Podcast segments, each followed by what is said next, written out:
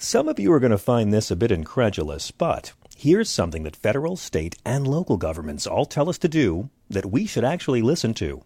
Eat more fruits and vegetables. You've heard about the health benefits of increasing plant based nutrients into your diet, but how can you easily consume all the fruits and veggies needed? Well, it's easy by adding Grown American Superfood and Essential Vitamins Plus Immunity into your meals.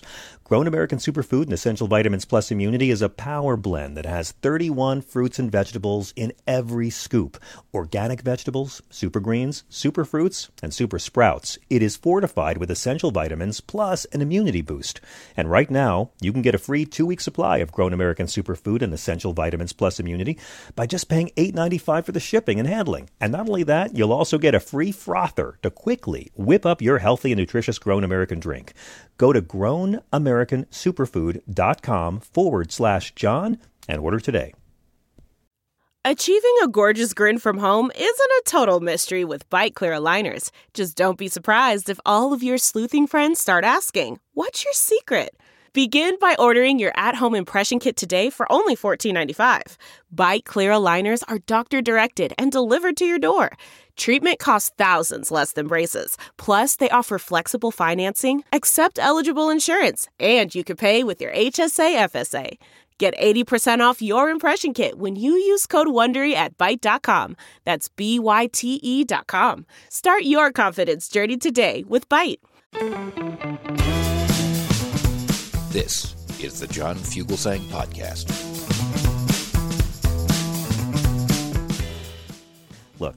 It's been a hard week.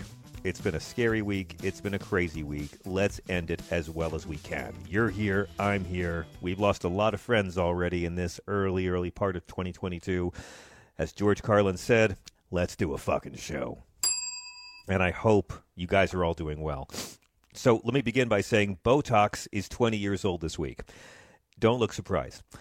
It's kind of hard to keep track of all all of the hypocrisy, corruption, malfeasance, rank fuckery, and double talk and jive we are getting from the Republican Party. The scandals are piling up. And as the scandals get higher, the media always has what message? Dems in disarray. I mean, let's think about all the scandals that just happened in the last 24 hours with Kevin McCarthy, Marjorie Taylor Greene, and Madison Cawthorn.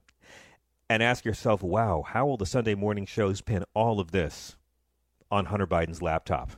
We will find out. Kevin McCarthy told reporters he had a very friendly and productive call with Donald Trump about the numerous times McCarthy uh, tried to throw Trump under the GOP caucus bus after January 6th, 2021. Now, we talked about this last night briefly, but not enough because it seems like these scandals are all just coming at us and coming at us and coming at us. And the more corruption, the more incompetence, and the more lack of a mission to help people the Republican Party comes to stand for, the more harshly the media writes obituaries for the Democratic Congress. Now, it, it looked like Kevin McCarthy's shot at the speakership was more in danger than ever last night when we came to you, but he may have saved himself. Um, let's listen to some video, some audio first. This is, if you haven't heard it yet, Jonathan Martin and Alex Burns are two New York Times journalists, and they have a book coming out, and they have receipts. This is Kevin McCarthy talking to the House GOP leadership, including Liz Cheney. And I want to stress Liz Cheney was not the one to release this clip. But this is McCarthy talking to House GOP leadership on January 10th, 2021. Here it is. Liz, you on the phone? Yeah, I'm here. Thanks, Kevin. Um, That's well, Liz I Cheney. guess there's a question when when we were talking about the 25th Amendment resolution. Um, Yeah. About Trump. And you asked if, if you know what happens if it gets there after he's gone. Is is there any chance? Are you hearing that he might resign? Is there any reason to think that might happen? I've had some few discussions. My gut tells me no. Um, I'm seriously thinking of having that conversation with him tonight. I haven't talked to him in a couple days. Um, from what I know of him, I mean, you guys all know him too. Do you think he'd ever back away? But what what I think I'm going to do is I'm going to call him. My Mhm. this, this is what I think. Um, know it'll pass the House. I think there's a chance it'll pass the Senate even when he's gone. Um, and I think there's a lot of different ramifications for that. Now, I haven't had a discussion with the Dems that if he did resign, would it not happen? Now, this is one personal fear I have. Um, this is I the weakest man in Congress saying he's going to force Donald Trump to quit. anything like that. I mean, the only discussion I would have with him is that I think this will pass, and it would be my recommendation we should resign. Now, the very next day, Kevin McCarthy was speaking to the House GOP conference and said, Let me be very clear to all of you. I am very clear to the president. He bears responsibilities for his words and actions. No ifs, ands, or buts. I asked him personally today, does he hold responsibility for what happened? Does he feel bad for what happened? He told me he does have some responsibility for what happened, and he needed to acknowledge that. So who's the leaker of this? Well, Liz Cheney's office says it wasn't her. Steve Scalise, his spokesman, said he didn't leak it. Nobody on his team. And the New York Times reporters are not saying who did it. But this is yet another smoking gun in a field full of smoking guns. This is the Republican House leader. This is the man who will replace Nancy Pelosi if enough people don't show up in November to vote.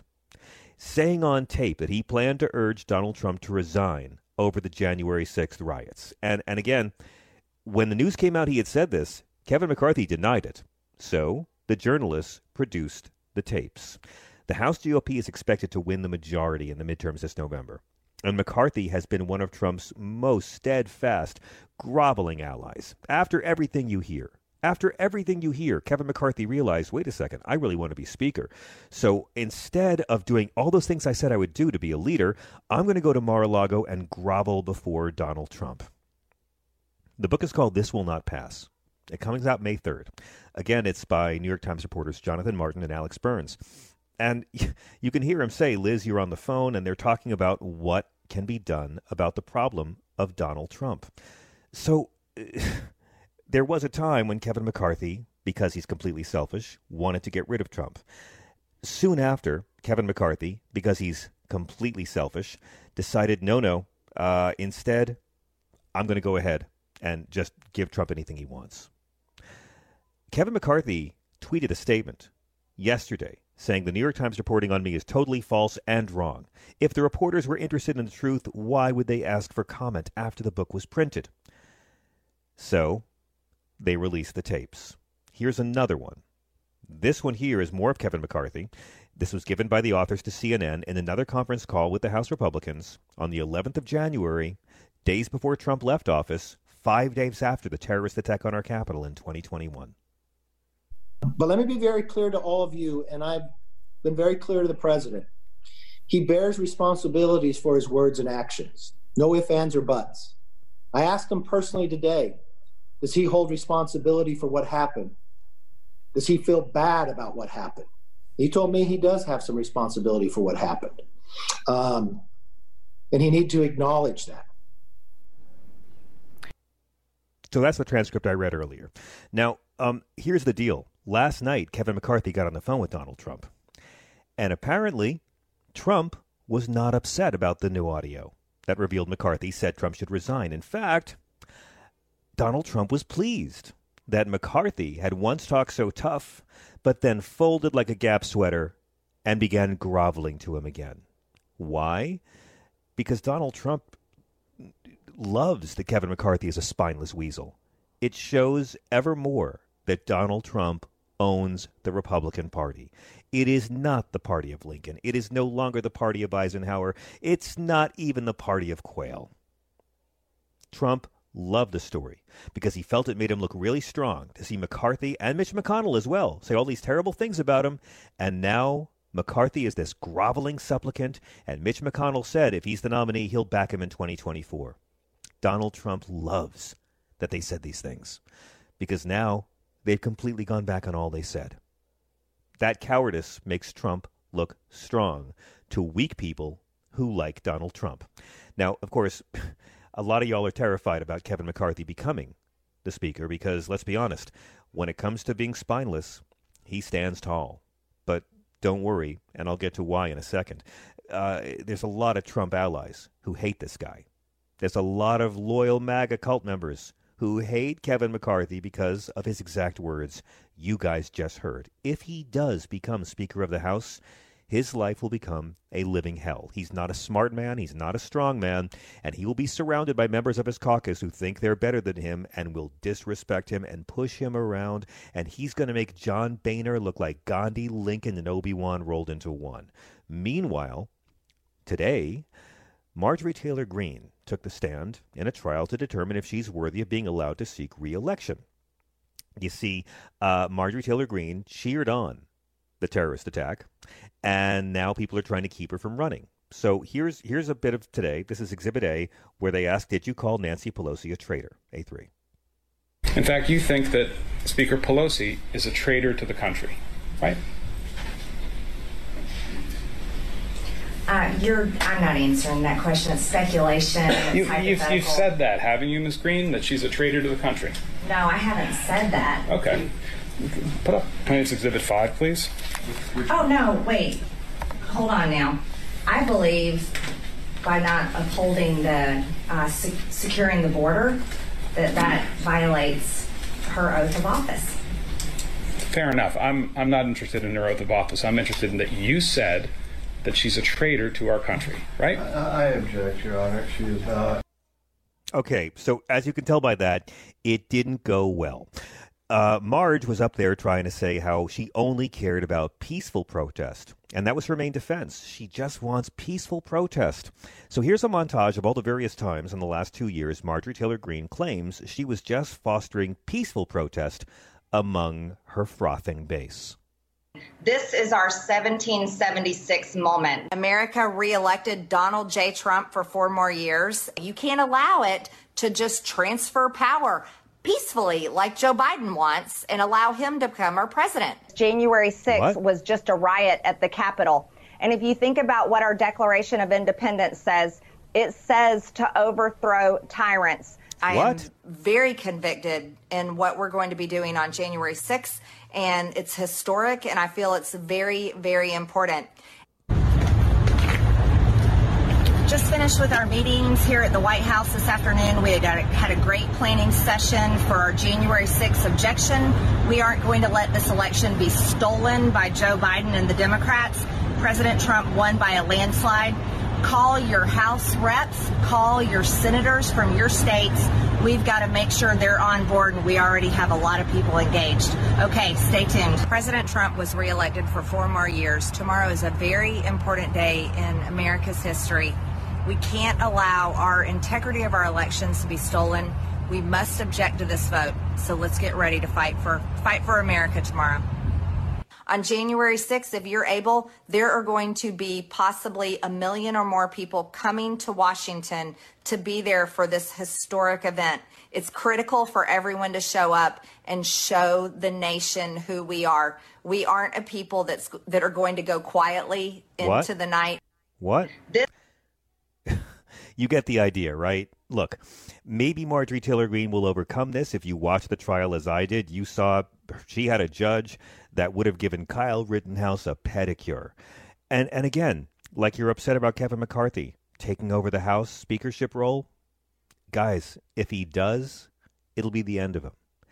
And let's just say Marjorie Taylor Greene isn't barred from seeking office again and can run again for her seat and is reelected to Congress. Well, is that the worst thing that could happen? Why not let Marjorie Taylor Greene stay in Congress? Seriously. I mean, if Kevin McCarthy is going to be the speaker, don't you want Marjorie Taylor Greene there to belittle him and make his life a living hell every day? If the worst case scenario is we are forced to watch her seek reelection, then let her define and humiliate the GOP House leadership. If she's expelled from Congress, who are they going to replace her with? A quieter, saner Republican who's much better at fundraising. Instead, let's keep her there. Let Democrats fundraise off of her idiocy and racism. Let Kevin McCarthy be forced to defend her and her Muslim and Jew hating ways every day. See, I, I got kind of an unpopular opinion about her. I think the party of Marjorie Taylor Greene deserves having to own her. But wait, let me just tug on your coat about one more guy, and that would be your friend and mine, Madison Cawthorn. You know him. That wholesome, deeply Christian Republican congressman from North Carolina who just what, two weeks ago accused his Republican colleagues of inviting him to orgies. Someone leaked embarrassing images of, Madison Cawthorn late this afternoon of him wearing what appears to be lingerie in a party setting. Now, let's talk about Wee Madison. He was raised in a conservative Baptist community in Henderson County, North Carolina, and his entire phony political persona is based on his arch fundamentalist Christian principles and his illusions of this kind of hypermasculinity. He was the one who was talking about the sexual perversion in Washington on a podcast. He later, after being bitch smacked by Kevin McCarthy, had to apologize and say he was exaggerating. Now, this guy also just had a marriage that ended with a woman he was married to for eight months who he claimed he met in a Russian casino. Except casinos aren't legal in Russia. So it sounds like he was in an illegal Russian casino, which means someone's got compromise on him. In the last couple of months, Madison Cawthorn has called Vladimir Zelensky a thug. He says that now Nancy Pelosi has a drinking problem. She doesn't drink. And he has racked up so many traffic violations, including speeding and driving twice with expired tags and driving with a revoked license. This guy's got court dates in May and June. Politico has said they can't independently verify the photos, but if you're near Google, go ahead and Google Madison Cawthorn lingerie. Enjoy yourself. They were provided to Politico by someone formerly close to Cawthorn and his campaign. Think about that. Two weeks ago, Cawthorn and Kevin McCarthy are at each other's throats. In less than 24 hours, they've both had deeply embarrassing things about them leaked by people close to them. We're not sure when the photos were taken. It appears to show him in a wheelchair, which means it was after his accident. He's wearing a pendant necklace, uh, and it's already been circulating among his political rivals. Now, now, again, he's probably not going to pay a price for this either. The guy's been pulled over three times for driving with a, re- with a revoked license. No consequences. If an ordinary citizen did that, if a black citizen did that, they'd be in jail. Madison Cawthorn also helped to coordinate a terrorist attack on the U.S. Capitol. But he's above the law. Where's the DOJ on this guy? I mean, this is the guy who accused his fellow Republicans of going to cocaine orgies, and here we see him partying in women's lingerie. It can be discouraging to see these hypocrites, these, these evil, lying frauds walk between the raindrops, just like Donald Trump. Do you get down sometimes? Do you feel gaslit? Do you feel like you try to be a good person? And these bad people who don't do anything to help the conservative white people who vote for them always get away with it? And this is, of course, 24 hours after a day when doughy mediocrity Ron DeSantis declared war on Disney and corporate free speech and Florida taxpayers, trans children and medical privacy and black voting rights and the entire Florida tourism industry. Well, guys, here's the deal. These incompetent buffoons, they might be here to stay. They may be owning the Congress come this November, and if they do, it's not going to be because they're so good. It's going to be because we, the people, are so indifferent. Because we, the people, don't show up in big enough numbers. And but by the time we get there, they may have gutted Roe versus Wade, thanks to a Supreme Court filled with three ringers by a reality show clown the majority of Americans voted against twice. They have outsized power. So what are you going to do? Are you going to give up and let these kooks win? Are you going to give up and let these moron hypocrites run roughshod? What if they do take the Congress? You going to give up then? Or are you going to keep on fighting for what you believe in? Jamie Raskin says the January 6 committee hearings will tell a story that's going to blow the roof off the House. He said those hearings are going to happen in June. We previously heard May, but now they're saying they've got incredible stories that we haven't even heard yet. Think about that. Think about the fact that these journalists say they have way more tapes that we haven't even listened to yet. Think about the fact that Donald Trump will go to war with Ron DeSantis. Guys, I know it seems discouraging, but fascists can win a lot of battles.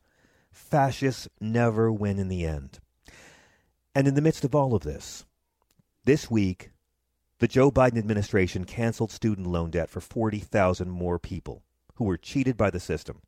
That's in addition to the previous uh, PSLF recipients, plus 41,000 under the totally permanently disabled program and 18,000 who were defrauded. Over $16 billion in student loan debt forgiveness has already happened. And that story's not going to make the headlines because it's not as titillating as these corrupt, racist clowns. You guys know what you're fighting for. You know what's at stake. Don't wait for politicians to lead. They're not going to come to our rescue. Joe Biden won't rescue us. AOC won't rescue us. Black Panther and Thor, Gandhi, no one's going to come to our aid. Batman's not going to save us. Only we can. At the ballot box. And by good people like you, the listeners of this show, who run for office on the local level.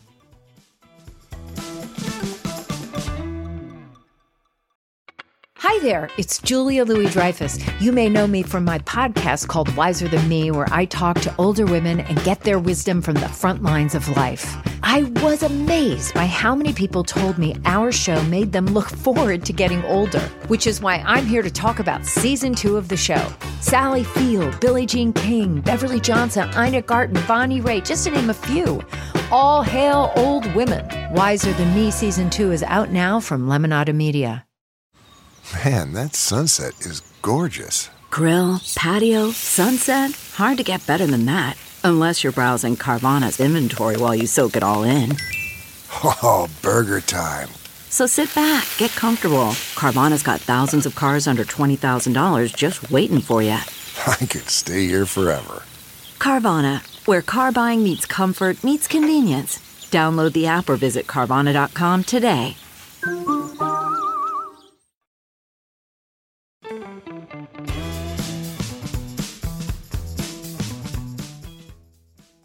He's one of our favorite historians. Now, you might already know his books, uh, Don't Know Much About History, and that wonderful book series. He's also the author of In the Shadow of Liberty, one of the best books about slavery I have ever read. I will always say I put it right up there with Alex Haley's Roots. Uh, also, More Deadly Than War, The Hidden History of the Spanish Flu and World War I. My God, was the man prescient to publish that when he did. His most recent book was Strong Man, The Rise of Five Dictators and the Fall of Democracy. But before I give the floor over to Kenneth, I just want to give you this little bit of backstory. The Library Association of America said they counted 729 challenges last year to library, school, and university materials. Uh, also, research databases and ebook platforms. Uh, every challenge can have multiple book titles. And the Library Association tracked 1,597 individual books in our country that were either challenged or removed. It's not comprehensive, it's just based on voluntary reporting by educators. Glenn Youngkin of Virginia ran a campaign ad featuring a mom who didn't want Toni Morrison's Beloved to be part of her son's high school curriculum. Republican Henry McMaster, governor of South Carolina, literally asked for an investigation into the state's public school books, specifically mentioning the book Genderqueer, a memoir by Maria Kobabe, which the Library Association said was the most frequently challenged book in the country last year. What does it say that 70 odd years after Joe McCarthy, we're back to banning books? What does it say they're trying to ban critical race theory rather than just debating it, since it is a theory? These events are all related, and I'm so happy to welcome a man of such wisdom and morality as Kenneth C. Davis to break it down. Ken, welcome back. You mean Wild Thing, don't you? Yes, Wild Thing indeed. uh, that, that's a first for me, John, that someone has called me, you know, said Wild Thing should be my theme song. But I unfortunately am able to remember when that song was number one. But um, wow. Uh, that's you know that those are the good old days. But uh, thank you. It's a pleasure to be with you as always. This is a very very serious topic. I've been writing and talking about banning, censoring books for a very long time. Long before I wrote Don't Know Much About History, I wrote a book about the publishing industry and the book industry uh, nearly 40 years ago called Two Bit Culture. And, you know, once upon a time it was dirty words, and yeah. then dirty words became uh, political words. And you mentioned McCarthy, uh, 19 in the 1950s. Uh, they were talking about un-American books, and these committees would go around the country scouring libraries, not just school libraries, but public libraries, demanding that books be removed. Books by Karl Marx should be taken out of the library because they were subversive, un-American. Right. But of not, course, not not de- a- not debated, not debated. You know, not like forced to stand on their own merits, just removed so people could never actually read it and know. And and John, the, the thing is that this is a much o- older story. They've been banning and burning books be- since before they were books. If you go down back to ancient Chinese, ancient Greek history, uh, writers were burned. Sometimes they were made to drink uh, poison hemlock because uh, uh, Yep. the authorities didn't like the things they said. So this is more about uh, uh, you know dirty words or uh, queer or gay or women or racism or any of these issues that are in the news now. This is really about how books represent ideas, books represent truth. Book re- books represent a threat to power, Yes. and the powerful have always tried to control what we read.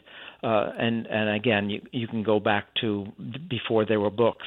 When, once Gutenberg's press was in print was uh, was created, the printing press, the Vatican created something called the prohibited books list. Uh, That's it, right. It was in, in in Latin, and there were hundreds of books. Um, in some cases, those writers were uh, banned. Uh, their books might be burned, and in some cases, the writers were burned, like uh, Giordano Bruno in 1600, because he would not relent when the Inquisition told him to um, to recant his views. He said no, and so they burned him at the stake in the middle of Rome. Um, authoritarians, the powerful, whether it's the church, a dictator, or a government, have always used the power of destroying voices, destroying thought, destroying free thought as a way to try and control people. Um, historically, it doesn't usually work. Unfortunately, it's often a long, hard struggle to get through to that.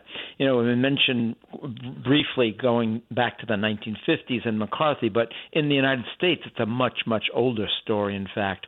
You go back to the 1830s, and guess what uh, people didn't like in the 1830s? They didn't like abolition literature. Abolitionist pamphlets were being sent into the South in the 1830s. And so the good people of uh, Charleston, South Carolina, uh, went into the post office, took out these abolitionist pamphlets, and burned them in the street. That's then they burned uh, an effigy, uh, William Lloyd Garrison, the um, the famous abolitionist publisher and supporter, great supporter of Frederick Douglass. And um, two years later, uh, they also attacked the anti-slavery literature of a man named Elijah Lovejoy. Um, he was not as lucky as Garrison because they he was in the building when they burned his pamphlets, and so he was murdered by a gang in 1837. So this is a long, dangerous history, scrubbing the nation's public square of offensive materials, torching books, um, despite the First Amendment, are as American as uh, apple pie lynch mobs, burning crosses, and now tiki torches. Yeah, you cover this and more in a great new piece on your website, don'tknowmuch.com, called When Robin Hood Was Blacklisted. And I'll confess, I didn't know that back in 1953, an Indiana State textbook commissioner literally called for books to ban any books, called schools to ban any books that mention Robin Hood because they robbed from the rich and gave to the poor. And in 1953, that meant socialism. Yeah, Robin Hood was a commie, is the way I lead that uh, that story, which is on the front of don'tknowmuch.com right now. And it's easy, easy to kind of laugh that off as as kind of an amusing bit of trivia. Oh my goodness, that, isn't that ridiculous?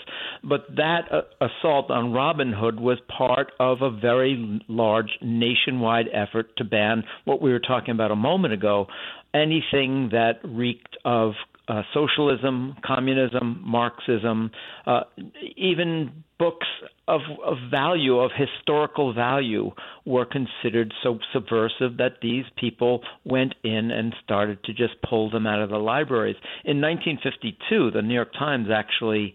Uh, this this is something obviously that's going on right now in 2022, 70 years later, but they described a wave of educational book censorship where these self-appointed local committees, you could call them book lynch mobs in a, in a sense. Um, forgive me, the New York City Fire Department is going by. Right there Um, with you. Okay. Uh, they were called volunteer educational dictators by one librarian, and they were co- coercing librarians to remove books considered un American. And this was part of McCarthy's whole juggernaut of a war on so called communist influences in America. And in 1953, a year later, he sent two of his kind of notorious underlings, uh, one of whom was Roy, Roy That's right. young attorney Roy Cohn, and his associate David Schine. And they went on a sort of junket around Europe. This is in 1953. Europe still struggling to recover from World War II. U.S. Information Service libraries have been set up in all of these war-ravaged countries to pro- provide books that presented represented America to to Europe at the time. It was part of the Marshall Plan to right. uh, to bring American ideals and idealism uh, to war-torn Europe. Um, McCarthy claimed that there were thousands of works by communists in these libraries, and so these two guys, Cohn, uh, Roy Cohn and David Schine, actually succeeded in going into these libraries and intimidating the Foreign Service official, and thousands of books were removed from the shelves of these libraries. They included books by Dashiell Hammett. Uh, famed for the Maltese Falcon, uh, Lillian Hellman, uh, Howard Fast, uh, much later famous as as a novelist, but in his early years he was writing books like um, Citizen Tom Paine, which had a socialist tinge. Um, he was one of the, by the way, one of the blacklisted uh, writers, along with uh, Dalton Trumbo, and um, eventually wrote a book called Spartacus, which was also he had to write under a, and publish under a, uh, a pseudonym right. because no That's one right. would publish him. You know, I, I have to I have to ask you, Kenneth, about this. If, if I may interject for just a second. No, please. You know, we all know that Eisenhower was really the last Republican president to balance a budget and have a surplus, but in many ways, he seems to have always been the last true conservative Republican president, and we all know that true conservatives wouldn't really be a fan of banning books. You've crossed into fascism by then. Did Eisenhower protest this in any way when he became president in 53? Well, it's interesting because I had come across a quote from Eisenhower a few years ago where he said, Don't join the book burners. And I thought, oh, that's great. Well, Eisenhower was really standing up. Eisenhower, of course, was inaugurated in January 1953, the height, the peak of Joe McCarthy's power. Uh, really, the man controls the government. He, contr- he he there was such fear in this country. Um, what was going on? Of course, the the um, the Rosenbergs had just been uh, convicted of spying. Uh, Alger Hiss uh, had been convicted of perjury because of his role with with the communists. The the Korean War was uh, recently on, so America was really in gr- a tremendous amount of fear over communism, and M- McCarthy took that fear and made it seem like there was a communist under every bed in America. And Eisenhower once he was inaugurated, of course, the great hero of World War II, uh, a man who was the president of Columbia University at at one time. We don't think of him as a great intellectual, but he was a very very smart man. So he gives a speech in June of 1953 saying, "Don't join the book burners." Don't think you are going to conceal faults by concealing evidence that they ever existed. Don't be afraid to go in your library and read every book. And if he stopped there, it would be great. But then he said, as long as that document does not offend our own ideas of decency. Um, so there was that kind of qualifier. And he said those words, but he really didn't push back on McCarthy, not Wow. for another year or so. Um, and uh, in fact, at the time, the New Republic, the magazine, as kind of left uh, center magazine, wrote only reckless men under these conditions would choose to take steps offensive to McCarthy, since the president and Secretary of State John Dulles rarely backed up their subordinates when McCarthy singled them out for attack. So it what's interesting is that America's libraries and librarians took up the the shield. They were not going to be silenced. And sort of, you know, we think of librarians and we still have that very stale uh, stereotype of the old lady with her hair in a bun with glasses shushing us. But librarians are really extraordinary people. They're admirable. They are dedicated to the ideas of what a library means. And the American Library Association, at a time when librarians were really threatened with the loss of their jobs, uh, and to be seen as sympathetic to communists was a danger. They said the freedom to read is essential to our democracy. It is continuously under attack. That was in 1953, again, Oof. 70 years ago. And yeah. we're seeing it again right now. And that's why this is not just about you know a few books being singled out and a, uh, and it's more than a few right now in Texas I think the uh, one legislator came up with a list of 800 books that he wanted pulled from the shelves and inspected uh, in, in schools. 800 books. Not surprisingly, somebody went through the 800 list. Most of them were by women and people of color. Of course, had to do with with gay rights or transgender issues. Certainly, many of them had to do with uh, abortion um, sexual reproduction, uh, you know, the fact of life, as we used to say, the birds and the bees. Of course, these are the books that children of a certain age need. And this guy is on a rampage, and I've seen the pictures of people going into libraries and p- taking dollies, uh, you know, hand trucks filled with books out of the school libraries. Yep. This is what the authoritarian does, and that's why this is so much more than just about a few books. This is really about uh, more authoritarianism coming down to scrub the public square of ideas that are a threat to them. That's right, and, and you know that's what? why it's it's so dangerous with everything else that's going on at the same time.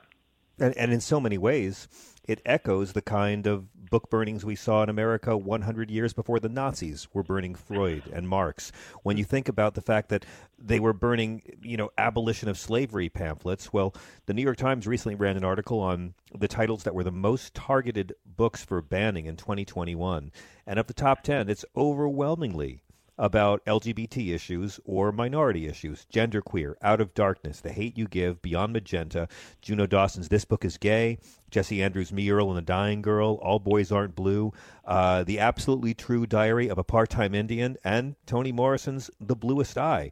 I mean, and you point out in your excellent piece, Kenneth, it was just a couple of months ago, uh, in February, that a Tennessee pastor had a book burning for Harry Potter and Twilight books.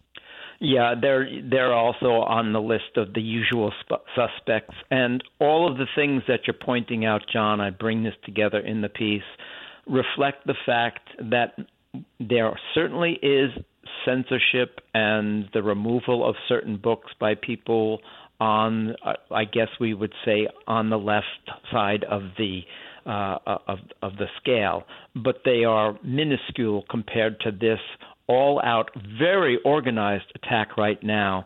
And part of it is, once again, white Christian nationalism is driving this.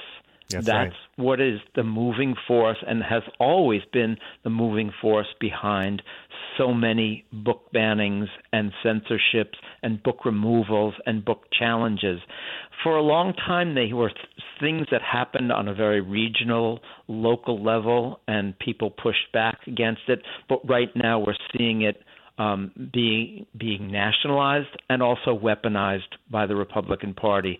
Now, I will say, since I mentioned that th- this happens on the other side as well, um, is 1957 that the New York City School Department uh, Board of Education removed Huckleberry Finn from That's schools right. back then, uh, and that's Mhm. still a book that causes problems for for a, a lot of teachers and a lot of Sure. uh, people. How and let's be teach let's be fair. Let's be fair. It's folks on the left have tried to uh, tamper with that book as well by banning the N word, which is in there for a very deliberate and moral reason to highlight the that's, brutality of slavery. That's exactly right. And there are certainly other books that use the N word that uh, you know, but that's that's one of the rare examples of a book uh, being challenged for that reason. But it's it's uh, it's a real one. But let me um, well, we've only got a, we've only got a, a minute. we've only got a minute left. So yeah, I do want to ask you like, what can people do to fight back on this? Okay. The the most important thing is to be active in your community. I mean, this is a very localized thing. A, a, a loud a loud voice at a school board meeting or a loud voice at a library meeting uh, should be drowned out by the loud voices of people saying, "No, you can't tell me what I can read or what my children can read because of your uh, own particular views." The Supreme Court has dealt with this 40 years ago in 1982. They said that parents certainly have a right to to uh, monitor what their children are doing, but they do not have the right to suppress ideas. Very important case uh, here in New York called the Island Trees uh, case, and um, this is a battle that goes on. So don't just accept it. And buying books, buying banned books is a great idea. Reading Yes, them is sir. a great idea. But we have to make sure that the kids who need them and can't buy them and can't afford them can get them. The New York Thank Public you. Library is making its whole list of banned books available to any student in America. Check out the New York Public Library. Kenneth, it's always such a pleasure to have you. Please, please come back and let's go even longer next time. We didn't even touch Maus. What's the best way for our listeners to keep up with all your work, sir? Uh, don'tknowmuch.com is the website. You can follow me on Twitter where I post an awful lot about this stuff at Kenneth C. Davis. Such a pleasure, Ken. Happy spring to you and your family. I look forward to seeing you in person in our studio again very soon. Say happy Easter, John, but I was thinking about you last week, and uh, uh, this is a you. time of, of hope, renewal, and liberation. Uh, the, the Exodus story and Easter, uh, whether you believe them or not, it's, it's a 3,000 year old story uh, that uh, keeps hope alive. There's a lot of truth there, even if there's not a lot of facts there. Thank you so much, Kenneth C. Davis. Thank we'll be you. right back with your calls. This is Progress. Delve into the shadows of the mind with Sleeping Dogs, a gripping murder mystery starring Academy Award winner Russell Crowe. Now available on digital. Crowe portrays an ex homicide detective unraveling a brutal murder he can't recall. Uncovering secrets from his past, he learns a chilling truth. It's best to let sleeping dogs lie. Visit sleepingdogsmovie.com slash Wondery to watch Sleeping Dogs, now on digital. That's sleepingdogsmovie.com slash Wondery. This episode is brought to you by Philo. Do you love TV? Do you love saving money? Then Philo is your solution. Philo has shows, movies, and live TV for just $25 a month. You can even try it for free with their seven day free trial. No contracts, no commitments, no hassles, just a better way to watch TV. Never miss a minute of shows like the hit docuseries Where is Wendy Williams or classics such as Friends. If you can't get enough TV, then there's no better way to watch. Philo has more than 70 channels like BET, MTV, and AMC. And the best part, you can try it yourself with their seven-day free trial. Sign up today at philo.tv slash poppods. That's p-h-i-l-o dot tv slash p-o-p-p-o-d-s to get 50% off your first month.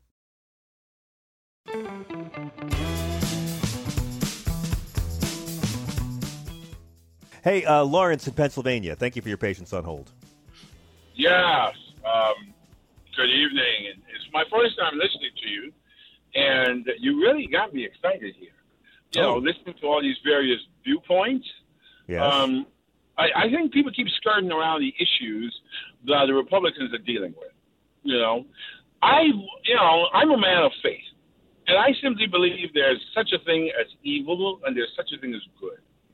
And when people lie and cheat and disguise and manipulate, that's evil. People have been calling it all kinds of names, but the basic thing is good versus evil. And we got to see it as that. You know, all these other ways we try to make it cosmetic and pretty and use these words that don't offend, that are politically correct. Mhm. good versus evil. It's evil that these people are doing, and we need to start acknowledging that. And I was really impressed when Cory Booker got up and just called what the Republicans were saying, Tim Scott in particular, lies. He said Yes. exactly what it is. We have this English language that we need to use and use it appropriately. Don't Word. don't do this, you know, substitution for language. No, words are words. And if you are a person of faith, you know that in the beginning there was the Word, and the Word was God. So if we're going to speak truth to life, let's call it what it is: good versus evil. You know, I don't know if I believe in good and evil people. I think all of us are gray in that regard, but I think there's good and evil deeds. I think good people Well, can do well, evil deeds. Well, evil people can do good deeds. people, but the spirit, the Yeah. spirit of the person that Sure, can I'll- dictate. and we know spiritual. I'll, I'll call out evil, but no one is beyond redemption to me. I'll call out evil all day, but no one's beyond redemption to me. I believe that, but we got to call it out for what it is. Right on. Lee, any thoughts on on I, I. I actually I love what Lawrence is saying. I've actually I've said that a few times, which is that we need to say that it we need to start saying that what's going on, some of these things are just plain evil. And we, we we shouldn't we shouldn't want to we shouldn't hide from those kinds of words. So thank you, Lawrence. Lawrence, I thank you for the call. I hope you'll call us again sometime. Our time grows short. By the way, I looked it up. Uh, it wasn't Howard E. Rollins in uh, the last detail. It was Gilda Radner. Gilda Radner was in the last detail. Um, and so Oh, is Michael. Moriarty and uh, Nancy Allen. And by the way, uh, uh, Carol Kane played the role of young whore. That's the name of her character, young whore. That's next to being on this show a couple times. That's the most humiliating thing that's happened to her. Um, but Otis Young was the black guy in the movie. That's who he's thinking of.